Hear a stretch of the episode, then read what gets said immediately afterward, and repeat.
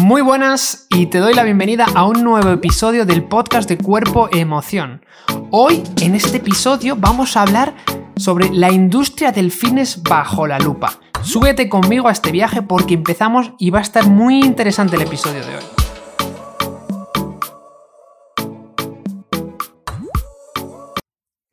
Muy buenas, soy David El Corbarrutia, gracias por escucharme. Esto es Cuerpo Emoción. Aquí en esta comunidad hablamos sobre dolor, hablamos sobre postura y sobre emociones. Hoy tenemos a la industria del fitness bajo la lupa. Mira, tú imagínate que coges una lupa. ¿La lupa para qué te sirve? Pues tú coges la lupa y te pones a ver, aunque hoy en día ya no se utilizan tanto las lupas, pero bueno, utilizas una lupa para, para amplificar, para ver más de cerca, para ver con más detalle. Este es el objetivo de este episodio hoy, que tú veas con más detalle, con, con más especificidad la industria del fitness y que te haga, te haga pensar un poco cuáles son los problemas de esta industria del fitness y por dónde hay que encaminar la solución. Y no importa si tú eres una persona que, que no eres un profesional del ejercicio físico o que no trabajas dentro de esta industria. Porque en cierto modo seguro que la consumes. Si haces yoga, si haces pilates, si haces clases de spinning, si haces, ejercicios a través de vídeos de YouTube, esto te interesa. Mira, los humanos somos especies complejas, a la vez que fascinantes e inteligentes. Tenemos un gran potencial de aprendizaje, esto es importantísimo. Pero, sin embargo, no solo los humanos somos capaces de aprender. Eh, muchos otros animales, como los perros, pueden aprender. Por ejemplo, mmm, eh, pueden aprender a comportarse de manera diferente. ¿Cuál crees tú que es la diferencia entre ti, entre ti, entre ti, no, entre tú, entre tú, yo, entre los humanos y otros animales? ¿Cuál crees que es la diferencia? Porque ambos pueden aprender, ¿no? Bueno, pues la principal diferencia entre tú y tu perro o tu mascota o un perro que ves en la calle o un oso es, que es la conciencia como sentido de uno mismo. Hostia, ¿qué es eso? ¿Qué me estás contando? Bueno, pues que tú eres consciente de ti mismo. El perro no es consciente de que es perro, ¿vale? Entonces, los, perros pues conocen el mundo que les rodea, pero no son conscientes de, en absoluto de quiénes son y, que son perros. Bueno, debido a que tú, a que tú eres consciente de ti mismo, pues esto hace que desarrolles diferentes imágenes e identidades de ti mismo o de ti misma. ¿Vale? O sea, tú tienes como, como distintas identidades, es decir, tú no eres la misma persona cuando... Eh, bueno, es decir, tienes distintas identidades y, vamos a dejarlo ahí, ¿vale? Eso analízalo tú por tu cuenta. Esto es lo que Carl Jung, que es uno de los psicoanalistas, bueno, más revolucionarios del siglo XX, definió como el ego, el ego. El ego representa a la mente consciente. ¿Por qué? Porque comprende los pensamientos, los recuerdos, las emociones de lo que una persona es consciente. El ego, las identidades, se forma con diferentes identidades como lo que este, este famoso psicoanalista y muy buen psicoanalista decía, una de las partes era la persona o la máscara, que es la cara exterior que presentamos al mundo, es la cara pública o el papel que una persona presenta a otra como alguien diferente a quien realmente es. Entonces, piensa que dentro de, o sea, si analizamos quién tú eres, quién tú eres, hay como distintas personalidades y subpersonalidades. Y una de ellas es esta, es la, la máscara, la persona. Es, es, es lo que intentamos aparentar a veces y sobre todo en grupos sociales. ¿Y cuál es un grupo social muy amplio? La industria del fitness. ¿Vale? Entonces, la industria del fitness está profundamente afectada y dirigida hacia adelante para magnificar la persona, la máscara, esta parte de tu personalidad que es la de aparentar así un poquito mm, distintas cosas. Y esta tendencia genera un impacto social negativo. Y es importante que tú entiendas esto. ¿Por qué? Bueno, pues para entenderlo, primero mm, debemos comprender el trasfondo del problema. Tenemos que coger la lupa e ir específicos a mirar ahí con, con más detalle. Y, si cogemos esa lupa, mira, la estamos cogiendo y, se, asoman dos cositas. Asoman dos cositas en, en, la industria del fitness que son un problema. Asoman dos cositas. Una de ellas es el hedonismo y otra es la autoestima. ¿Vale? Te lo voy a explicar de manera que lo entiendas. Mira, hoy en día vivimos en una sociedad muy hedonista. en la que se comercializa constantemente el qué.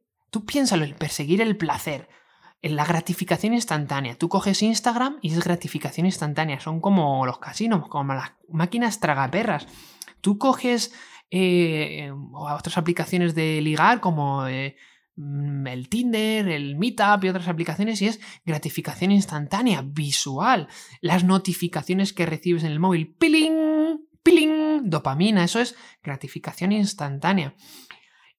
Y aunque esto es mucho más notorio en, países más industrializados, debido a la globalización y, por, sobre todo por la fuerza que tienen las redes sociales, esta, esta tendencia más hedonista, estas conductas al placer, al egoísmo, se están expandiendo a otras zonas del planeta, ¿no?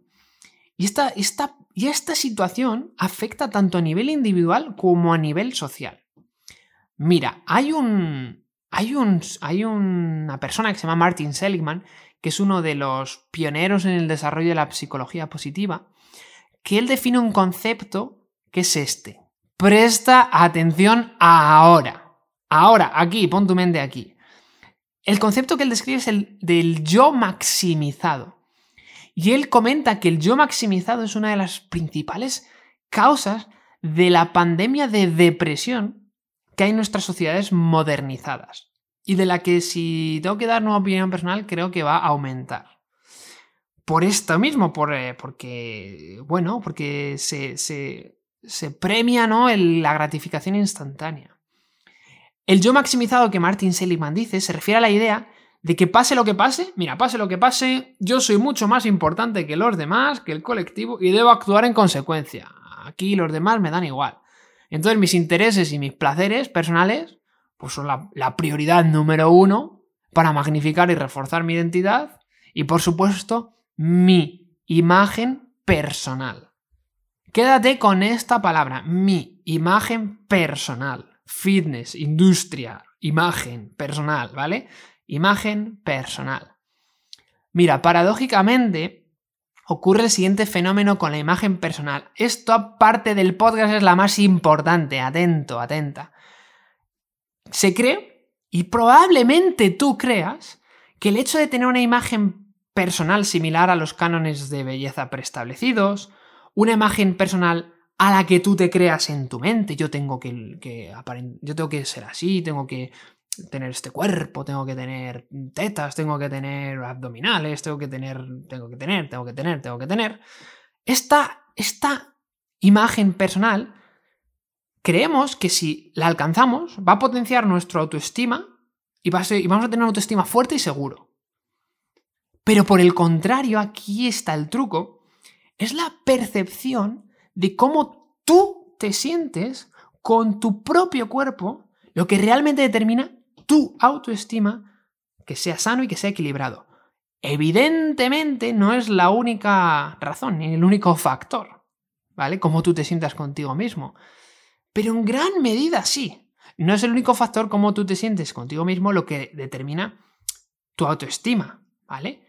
Pero en gran medida sí, en gran medida sí, porque tú puedes tener un cuerpo de la leche y sentirte en la mierda. Tú puedes tener, yo qué sé, un cuerpo ahí súper fuerte y bonito y tal, y con curvitas y, sentirte en la mierda.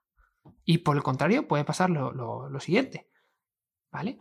Fíjate que se menciona, mencionaba la palabra sano, sano. ¿Y por qué es importante considerar esta palabra? Porque lamentablemente coexiste una fuerte asociación entre la imagen corporal, social y la salud. Esta rígida y errónea correlación es potencialmente dañina en el contexto de la industria del fitness, pero dentro incluso de la sociedad. ¿Por qué? ¿Por qué pasa esto? Es dañina y, en esta industria más mm, del fitness, los entrenadores personales crean constantemente respuestas fisiológicas biológicas y psicológicas en los sistemas corporales de las personas. ¿Y por qué esto podría ser perjudicial, no? Si nos centramos en, en la imagen corporal y es el principal objetivo. Pues porque si el objetivo es este, se deja realmente de lado lo que importa, que es desarrollar las respuestas más funcionales en los sistemas corporales de las personas. Es decir, mejorar tu cuerpo, mejorarte a ti como persona desde la perspectiva física, psicológica y social. Es decir, que tú vas a entrenar, vas a hacer spinning, vas a hacer pilates, vas con tu entrenador personal o vas al gimnasio y lo que quieres es mejorar la respuesta física, es decir, que tu cuerpo funcione mejor, la respuesta psicológica, que tú te sientas bien, que te sientas enérgico, enérgica, contenta, tranquila, en paz, serena, armoniosa, con amor, con calma. Y tu respuesta social. ¿Cuál es tu respuesta social? ¿Cómo interactúas con la gente? Es decir, tú vas a hacer ejercicio físico, haces un buen entrenamiento y te sientes bien y luego interactúas con la gente y vas ahí a casa y vas ahí súper contento, súper contenta o vas al señor de la tienda de al lado que te vende fruta y, y le sonríes. Bueno, pues esto afecta de manera positiva. Claro, meternos en los detalles de cómo crear la adecuada respuesta física, psicológica y social, ahí está uno de los grandes problemas. Pero mira, ahora te lo voy a contar. Quédate con esto. Ahora, otra vez, presta atención. ¿Cómo tú, si, mira, si tienes que grabar, si tienes que grabar y tienes que grabar una creencia en tu mente, mira, ahora mismo activa el modo on, pon la grabadora en el cerebro y grábate esto en la cabeza y, lo grabas. Cómo tú te sientes contigo mismo o contigo misma es como tú te ves a ti mismo o a ti misma y no al revés cómo tú te sientes contigo mismo, contigo misma, es como tú te ves a ti mismo, a ti misma y no al revés. Cuando interiorizas esto, cuando tú interiorizas esto, el modo en el que vas a actuar va a ser diferente. Es decir, vas a hacer ejercicio físico para sentirte bien, para sentirte saludable. Y vas a intentar seleccionar el ejercicio físico que, que te haga sentir bien y que sea bueno para tu cuerpo también. ¿Vale? Esto es, esto es un poco la, complejidad de esto. ¿Por qué?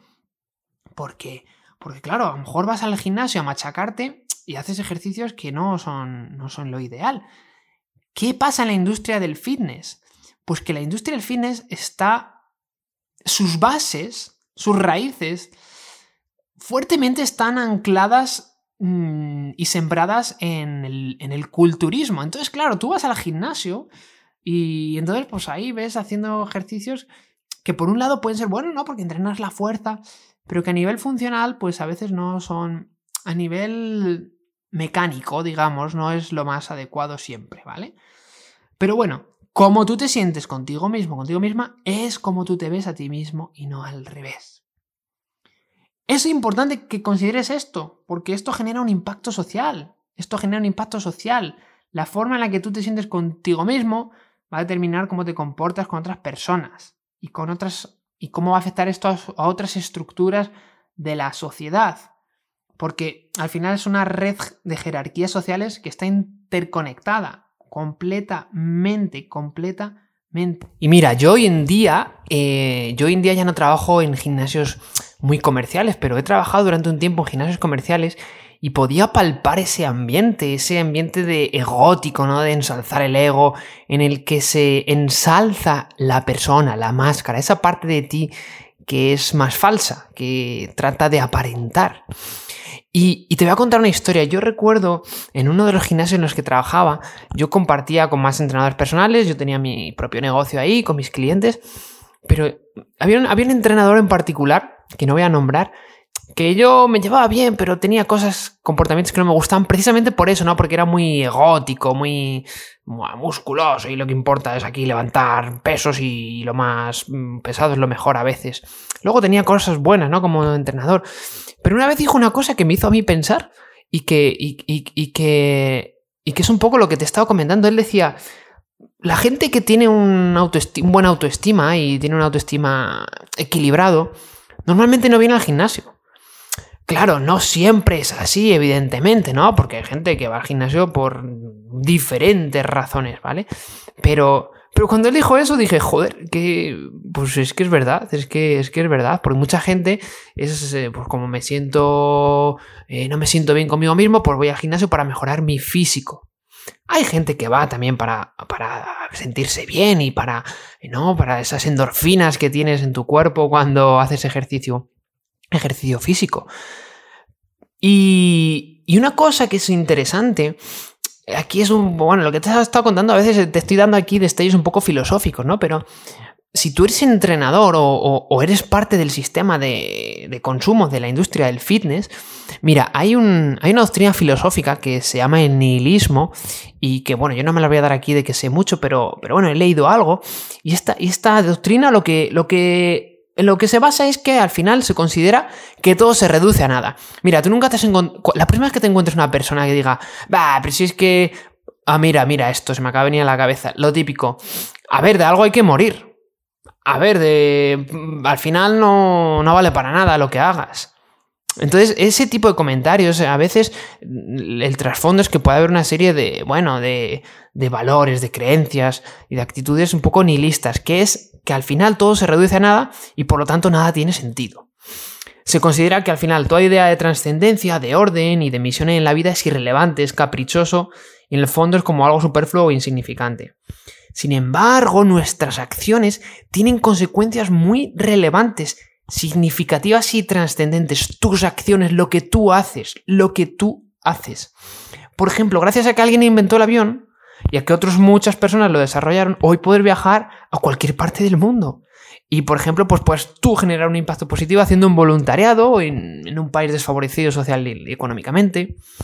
Pero también es significativo y relevante y trascendente un entrenador personal que mejora la calidad de vida de sus clientes a través de precisamente el movimiento, generando ese bienestar físico, emocional y social.